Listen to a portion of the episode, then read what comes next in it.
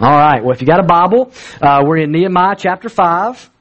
Uh, last week uh, we were in chapters uh, four and six, and so we're kind of backtracking a little bit to chapter five, um, and just to kind of help uh, catch catch the themes a little bit better. Um, last week we were talking about the external opposition um, that Nehemiah faced, and this morning we're going to be looking at the internal opposition uh, that the Jews faced as they sought to do God's will. You've heard the phrase before; uh, it was an inside job, right? you say you, you are hearing about a crime, or you're watching a, your favorite favorite um, TV show and they're talking about some robbery that's happened or something in a business. And an inside job means someone on the inside, not someone on the outside, someone that knew the system, someone that knew better, right? They did the deal. And um, in a sense, that's what we have this morning in Nehemiah. We have an inside job. Uh, we're going to see that not only is opposition uh, come at us from the outside when we're living for the Lord, when we're trying to advance His kingdom, we're trying to do His will, um, as Nehemiah and the Jews were in this day, but many times opposition arises arises from within in the form of conflict, um, oppression, as we're going to see this morning. Basically, what we're going to see this morning is a story of just indifference uh, towards those that were weaker than one group than the other, um, and, a, and, a, story of greed. Uh, and it's just a, it's a very basic story of not loving your neighbor as yourself of not loving your brother as Jesus uh, has talked about. And so, as we've been in Nehemiah, we, we, we're, we're, we're studying this idea that Nehemiah, and it was in his place, in his time in the Old Testament, uh, was seeking to do God's will and, and, and play his role in, in God's kingdom in the Old Testament. And for him, that meant going back from um, from the Persian palace, where he had a where he had a job for the king as the, a cupbearer to the king, meant going back to Jerusalem to rebuild the walls that had been torn down and had never been able to be fully rebuilt and established since the Babylonian exile over hundred years before that. So the, Jerusalem's walls are kind of in ruins. Uh, the temple has been rebuilt. They're trying to restore temple worship, but they're they're a mockery um, to the nations around them because they don't have city walls, and so they were open to attack and things of that nature. And That breaks Nehemiah's heart. Because he has a heart for God and he has a heart for God's people. So he goes back and he joins God in his mission uh, to advance his kingdom and he rallies the people of God with him. And we saw a couple of weeks ago how they work together in unity and, and, and community. And we see in chapter 3 as they're, they're grabbing bricks and they're building the wall. And that was that big climactic point. If you're making the movie of Nehemiah, that was the big moment, right? It's everything's in slow motion as they're building the wall and the wall's going up and it's like, hooray! And it seems like this could be when the movie could end. But then the movie always takes a turn turn, and it took a turn in chapter 4 as the opposition began to come against them. The surrounding nations, led by a man named Sanballat, began to come against them and try to thwart this building of the wall because that wasn't in their best interest because they wanted a vulnerable Israel. And so they had to face this threat of war and opposition. In chapter 6, Nehemiah had to face personal attacks and, and temptation, and, and they persevered and they continued to build the wall. In chapter 5, we have kind of a pause between this external opposition that is focused on in chapters 4 and chapter 6. And we see that Nehemiah, in the midst of all this, has to deal with an internal opposition. This morning, we're going to see a community on the verge of rupture. Because they're rooted, a group of them is rooted in selfish indifference towards the needs of their brothers and sisters. And they're hurting and exploiting the people of God. And we need to see this morning that how we treat others in the community of faith, if you're a Christian this morning, matters right? Um, God has given us, we're going to talk a little bit about this morning, windows to be able to look into our heart and into our life and to see what our relationship with God's like a little bit. And we're going to see some of those windows exposed this morning. We're going to see with, with a particular group of people here in Nehemiah, uh, when you look through the window, what you see is not good. It's a very difficult situation. So look with me starting in chapter 5, verse 1. We're just going to kind of read it chunk by chunk this morning and, and, and, and pause as we go through it because we are going to read the whole chapter. So look with me starting at verse 1 of chapter 5. If you don't have a Bible, it's on the screen. Now, there arose a great outcry of the people and of their wives against their Jewish brothers. For there were those who said, With our sons and our daughters we are many, so let us get grain that we may eat and keep alive. There were also those who said, we are mortgaging our fields, our vineyards, and our houses to get grain because of the famine. And there were those who said, We have borrowed money for the king's tax on our fields and our vineyards. Now our flesh is as the flesh of our brothers, our children are as their children. Yet we are forcing our sons and our daughters to be slaves. And some of our daughters have already been enslaved, but it is not in our power to help it, for other men have our fields and our vineyards. So the first thing we see here is the complaint, right? This is the complaint that arises, the outcry that arises that gets to Nehemiah. They're not complaining about Nehemiah. They're complaining to Nehemiah about something else that's going on. This is, this is within the community of faith. This is within the Jewish community. This is not them complaining about something going on on the outside. This is them complaining about something happening on the inside. They fought together. They've persevered to build the wall been threatened by opposition and, and withstanding that. But then we see there's an internal threat that threatens to destroy them. In verse 1, that great outcry, it says, comes up from the people and of their wives, which is unusual. You don't see in Ezra or Nehemiah, these books go together. You don't, you don't, you don't really hear from the women in those books. So it's unusual that he points out that in this case the women are help leading the charge. It shows how bad the situation is. It's a little bit out of out, out of nature of their of their culture for that to happen. And so the women are outcrying as well because it's it's it's placing an extra burden on them as well as the men spend even more and more time on build the building of the wall.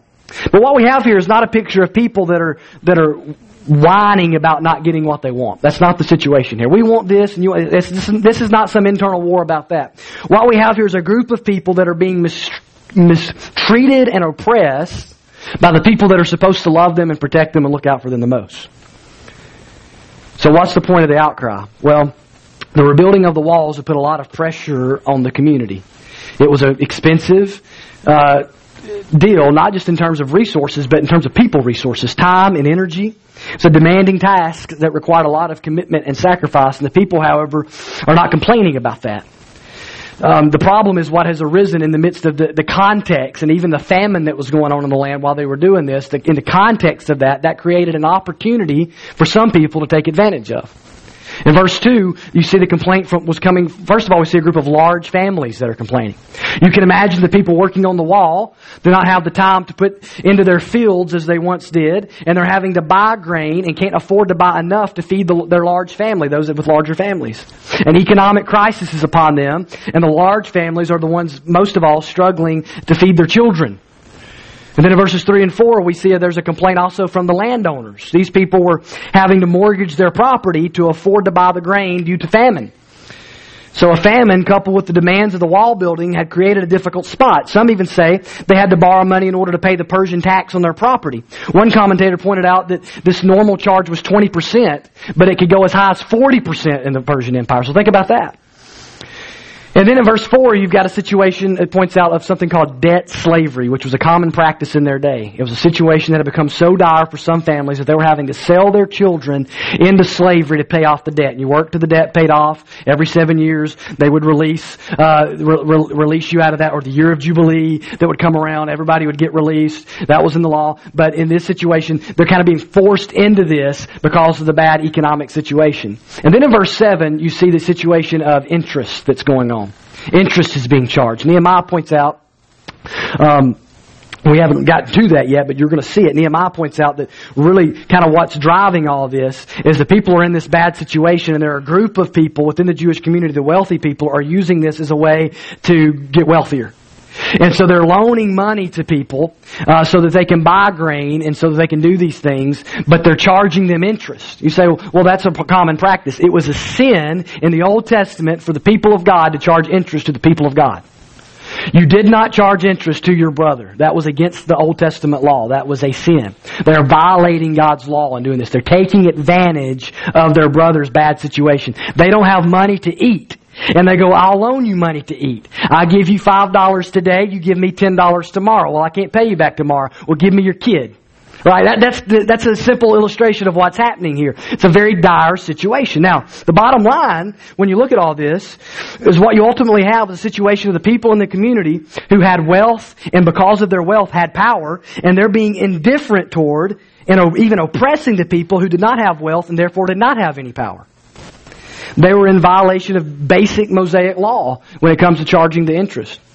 especially. And even the debt slavery situation is a bad situation. You're not supposed to, there's law about that, not treating your brother like a slave, treating him as a hired worker and all that sort of stuff. So there's just a lot going on here in terms of just the, the, the socio, socioeconomic situation in the community um, that is putting them on the verge of just complete collapse. And what we learn from this is that nothing will destroy a community and nothing will destroy the people of God and the unity in the church like sin among the people of God and against each other. Cold indifference and selfish greed kill. They, they, they, they, destroy relationships. They destroy churches. You know, toxic items are not good, right? We, we, if you have cleaners at home and things that are toxic, especially have small kids, you keep them in the cabinet and you, you have special locks and things where the kids can't get in there because you know if they get that poison inside of them, it's going to potentially kill them. And in the same way, sin, as deadly as it is, you take it and you put it inside the body of Christ, it's toxic and it destroys. And it's what happens within the body when it, in terms of opposition and conflict and difficulty is way worse, million times worse than the conflict that comes against us from the outside. See, when people in the church or in the community of faith begin to treat one another as objects instead of family, when your dealings with the body of Christ become more like business decisions and less like family decisions, you're creating a culture of death, of division, not a culture of life. I've never once heard of a church that split over persecution. You hear anything about that? Never heard about a church that, man, the opposition just got so bad against them and the persecution just got so bad from the outside world. That church just split right in two. I've never heard of that. But I have heard of churches splitting over some pretty silly things from the inside. Because it's always worse from within. The greatest danger to the community of faith is not external, it's internal. That's why Jesus, before he goes to the cross in John 17, what's he pray for? He prays for unity among his people because he understood that. That's why Jesus said, the way they're going to know you're my disciples is by your love for one another. It's at the very heart of the gospel and the very heart of what the church is that there's not this sin and disunity and this conflict constantly eating away at one another's one-upmanship or in particular in this situation this oppression and using people to advance yourself and seeing a bad situation and not viewing that as a ministry opportunity but viewing that as a personal opportunity to advance your own agenda. And that's the situation we have here. So we have to ask ourselves, are we indifferent to the needs of others? That's the real situation here. I don't know. We, we can't know their hearts. I don't know if these people even necessarily were, were definitely even looking at it going, how can I make another dime? As much as they just didn't really care what was going on with the other folks. They charged everybody interest. Why wouldn't I charge them interest? They're just, they're just not engaged in what's going on. They're just indifferent and cold towards the needs of the people around them. Is there an outcry around you? From family, from friends, from people you know that you're ignoring? An outcry maybe even against you. It happens. These things don't just destroy churches, they destroy families. They destroy families. How many families have been driven apart? How many people no longer speak to one another because of internal conflict, because of the sin of the brother versus the brother, the mother versus the daughter, the daughter versus the father, whatever, the husband and wife. That's what tears families apart. It's what tears churches apart. So what do you do about it? What's going on? What, how do you confront this? And that's what we see next, starting in verse 6. It's the confrontation. And Nehemiah confronts it head on. Verse 6. I was angry. And when I heard their outcry, and the, when I heard their outcry in these words, I took counsel with myself. And I brought charges against the nobles and the officials. I said to them, You are exacting interest, each from his brother. And I held a great assembly against them. And said to them, We, as far as we are able, have bought back our Jewish brothers who have been sold to the nations but you even sell your brothers that they may be sold to us. They were silent and could not find a word to say. So I said, The thing that you are doing is not good. Ought you not to walk in the fear of our God to prevent the taunts of the nations, our enemies? Moreover, I and my brothers and my servants are lending them money and grain. Let us abandon this exacting of interest. Return to them this very day their fields, their vineyards, their olive orchards, and their houses, and their percentage of money, grain, wine, and oil that you have been exacting from them. Then they said, We will restore these and require nothing more from them. We will do as you say. And I called the priest and made them swear today as they had promised. I also shook out the fold of my garment and said, So may God shake out every man from his house and from his labor who do not keep his prom- this promise. So may he be shaken out and emptied. And all the assembly said amen and praised the Lord. And the people did as they had promised. So Nehemiah goes straight to the source and deals with the problem. Problems left undealt with don't get better, they get worse. Some of you know people that don't go to the doctor, right? They, they, their, their elbow could be the size of a watermelon. You're like, I think something's wrong with your elbow. They're like, I don't need to go to the doctor. It'll be fine. It'll be better tomorrow. You're like, I think you need to go to the doctor. I think that's, that's not normal, right? Right? I mean, you could look at them and think like, I think you're on the verge of death. They're like, oh, I'm fine. I'll just yank some orange juice and I'll be, I'll be better, you know? And they just don't want to go to the doctor, right? And a lot of times people have this mindset, I don't want to go to the doctor because I'm afraid I'll find out something's wrong.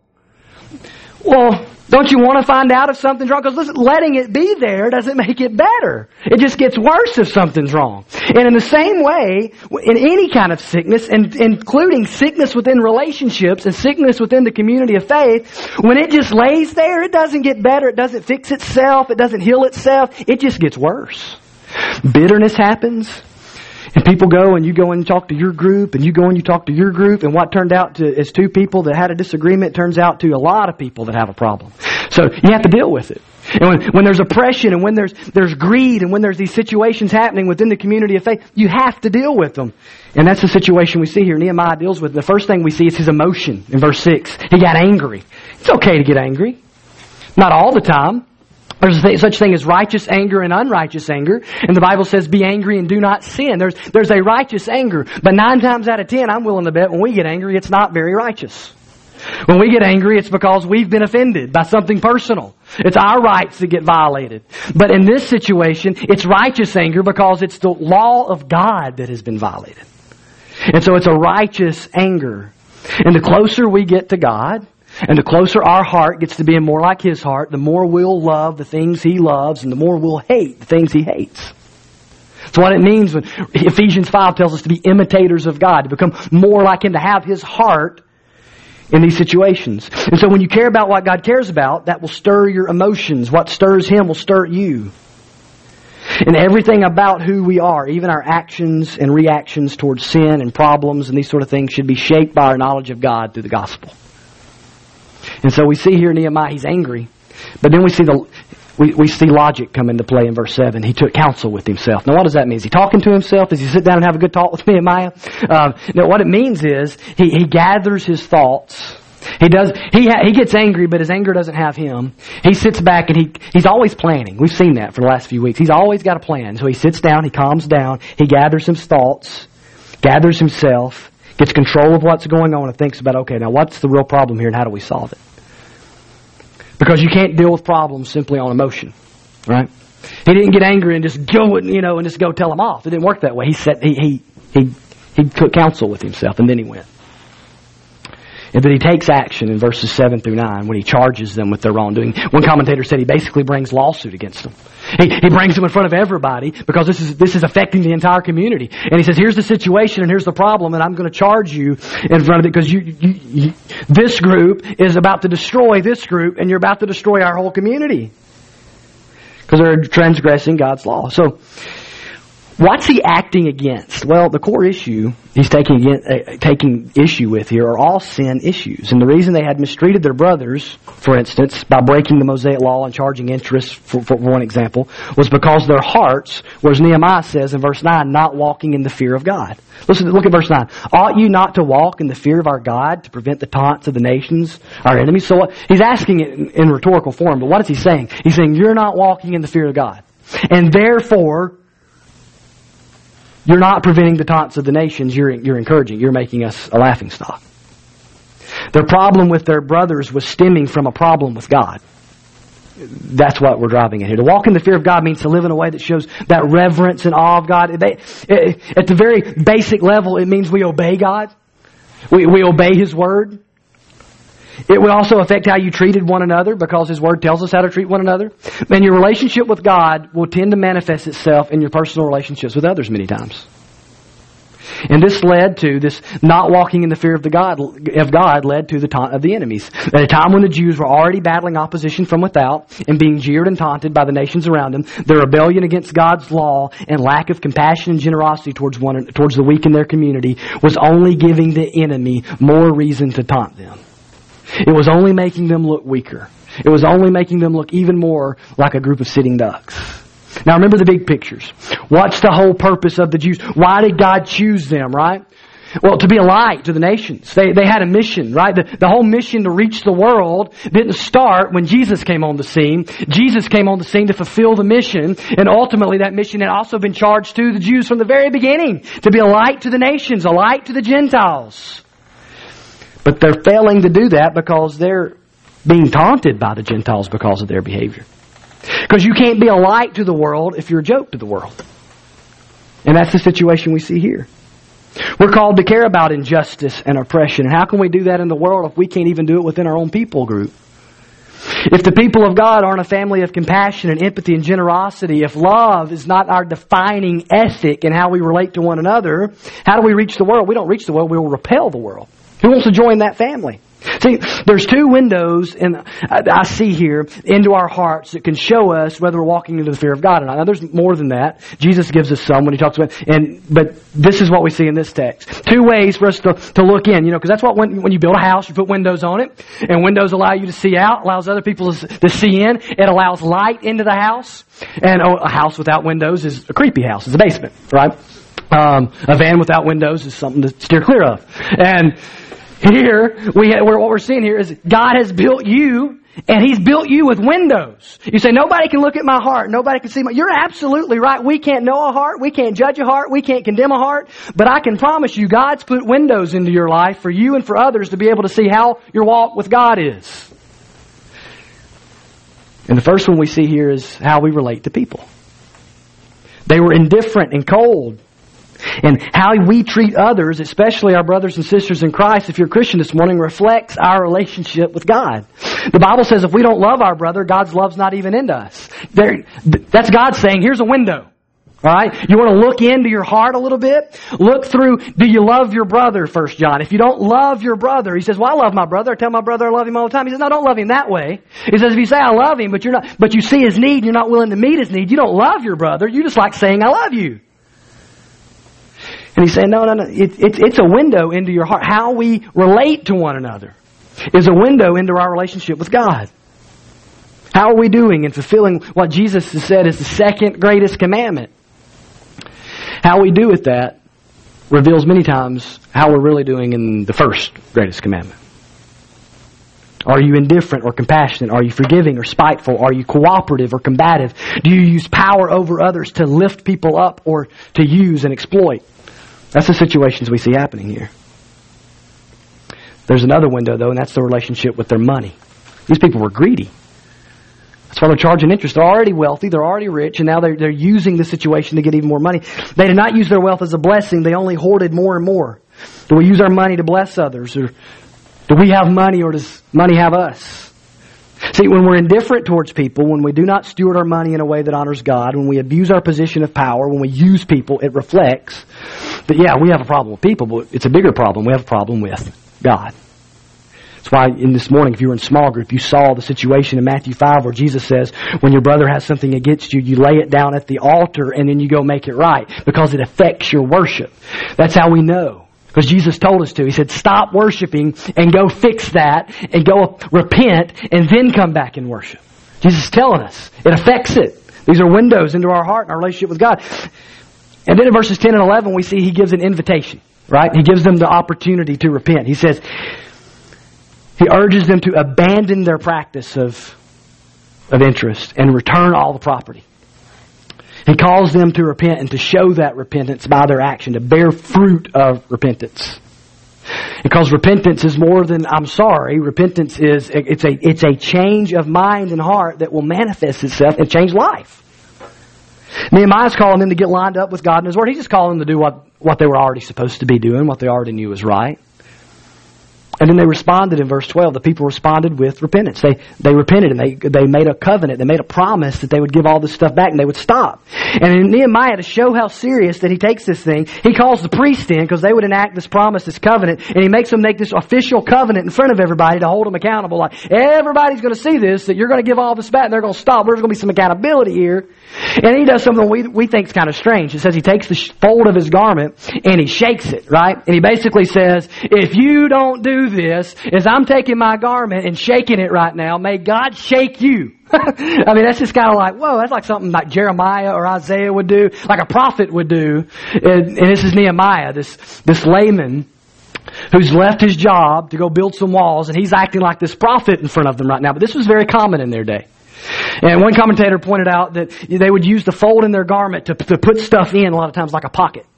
And so in a sense, it's like he's shaking his pockets out in front of him, saying, you see all this junk's falling out of my pocket? That's how God's gonna shake you, and every good blessing in your life is gonna fall out, is what I'm, is what I'm calling over you if you don't hold to this. And the whole point of this very visible, like, oh my goodness, Pastor, please don't do that this morning. Every, the point of this is him to say, this is serious stuff. This is serious stuff. This isn't a small thing. This is a big thing. And that's why Nehemiah does this. And when all is said and done, what we see is the assembly, those charged and those wronged, all say amen. And it says, and then they praise the Lord. Because when the people deal with their issues, when the oppression stops, when the using one another stops, when the, when the going at one another stops, then you can worship together as one. And we see that's what happens here. It, it culminates in worship. Now, the world needs to see the church as serious about the church's sin as they see us serious about the world's sin. It's real easy for us to get passionate about the sin we see in the world, right? But you're not going to give an account for the Supreme Court's sins. You're not going to get a, give an account for your least favorite politician's sins. You're going to give an account for your sin. And so we can go and we can yell and we can gripe and we can banter on Facebook and do whatever we want to about the sins of those people out there. But if we don't deal with our sin within us and within our community, that's a problem. That's a problem. We can't look at the world and say repent and believe the gospel if all we practice is I believe the gospel. We gotta practice repentance. We gotta practice repentance if we believe the gospel. Maybe some of us this morning have things like this in our lives that we need to deal with. Wrongs that need to be righted. Apologies that need to be given. Relationships that need to be healed. Our relationship with our brother or sister reveals what our walk with God is like many, many times. If you're indifferent, if you're cold, if you're oppressive, then I promise you, you need to repent. You don't have to, let me pray about that. Let me think about that. No, no, you need to repent if that's the situation.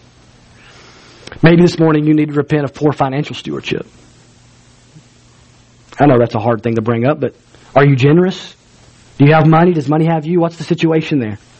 What we're going to see here is Nehemiah is going to give us a picture in the last section. We've seen this picture of horrible use of people and horrible use of money. A set of people that we looked through the window and what we saw was not pretty. And it showed us that they didn't walk in the fear of the Lord. In the last section, Nehemiah is going to show us a picture of what it looks like to practically be able to look in the window and see someone who lives in the fear of God. Look at verse 14.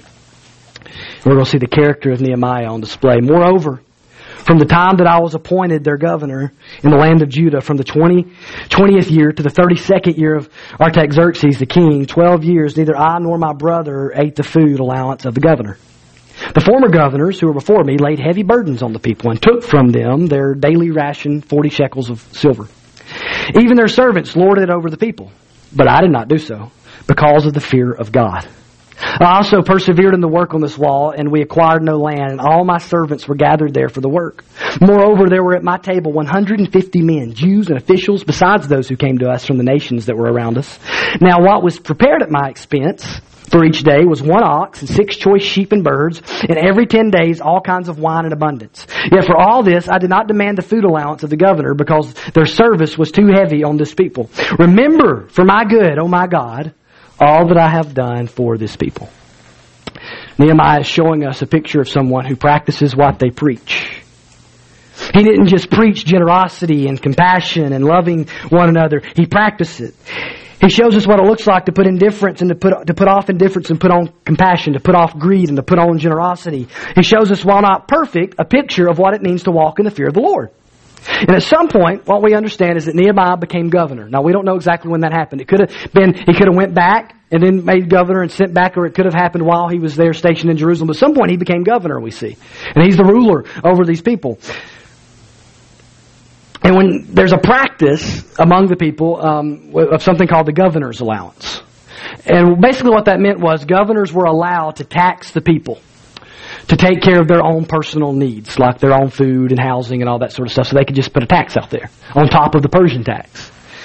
And he doesn't do that. They're, they're allowed an allowance, right, to be able to eat and etc. And he, he doesn't, he doesn't take of that.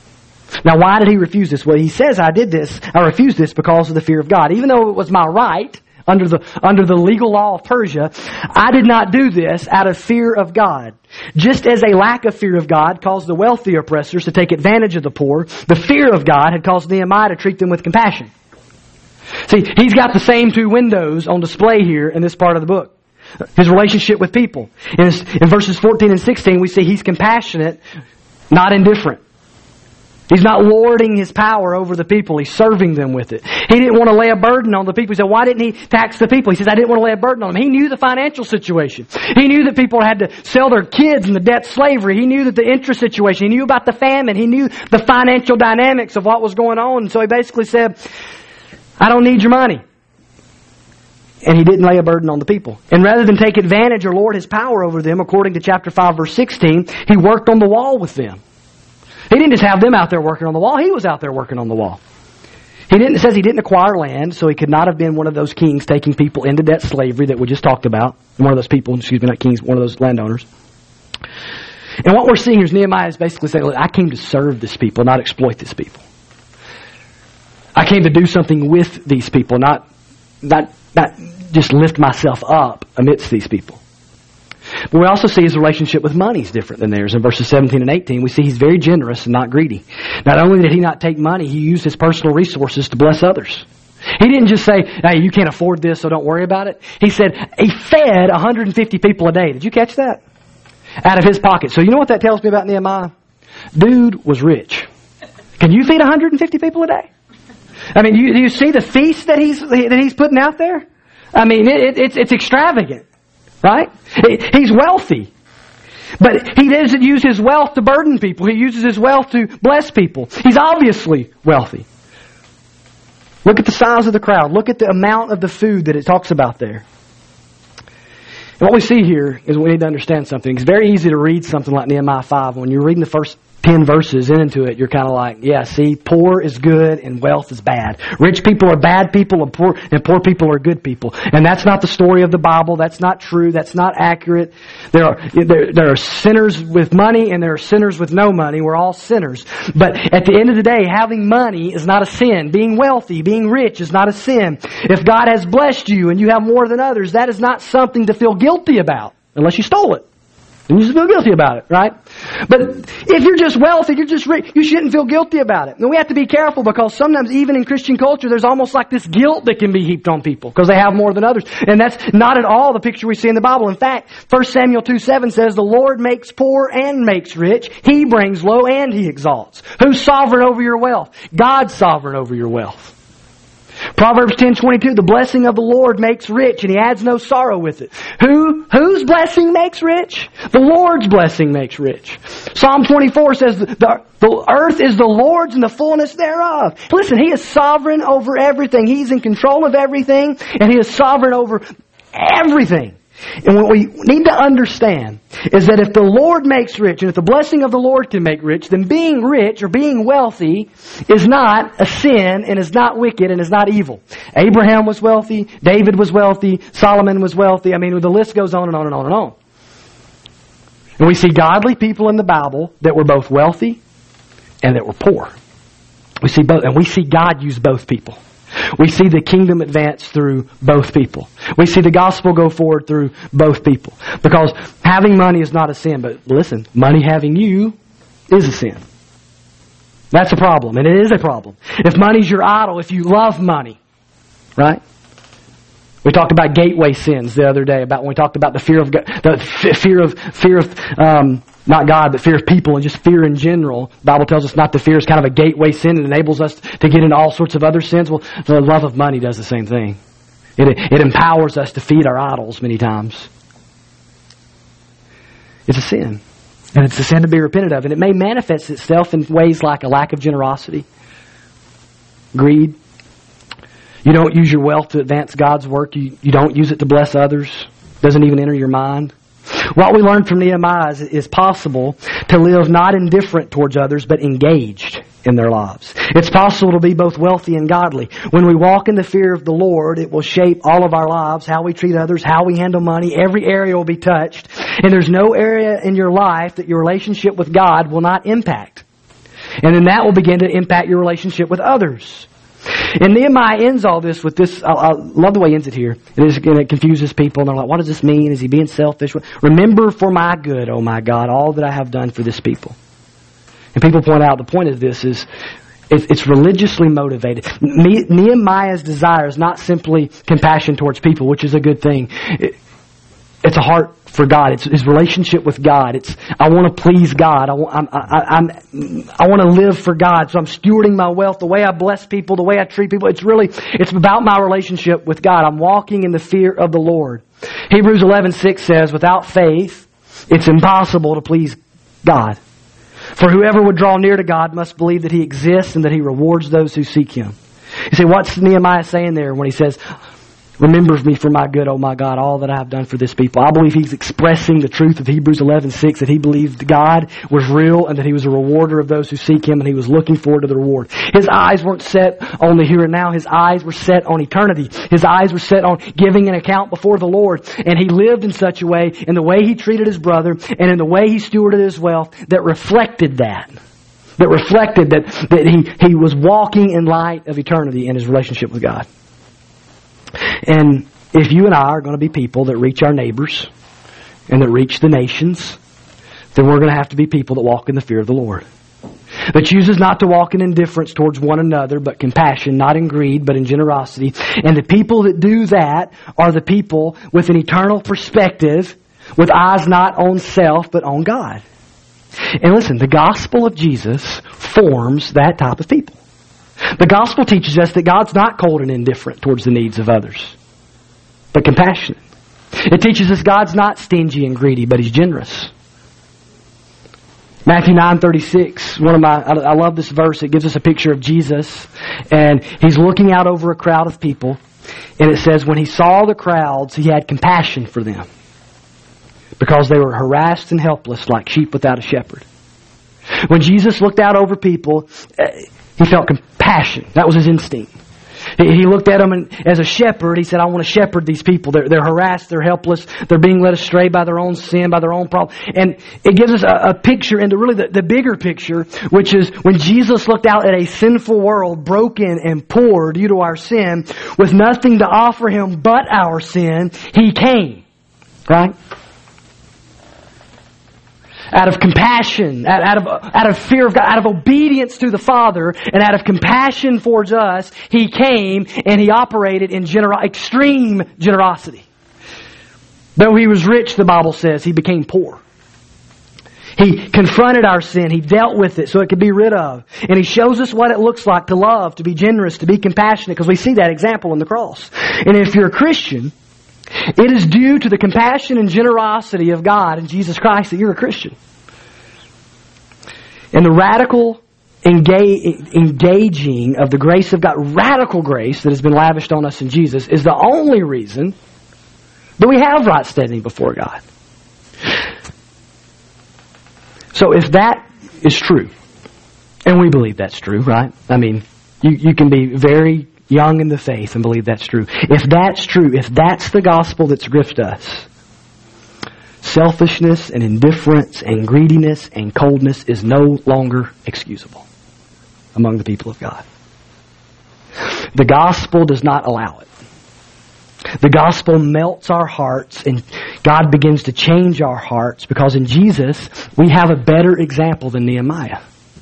We have a better, better builder than Nehemiah.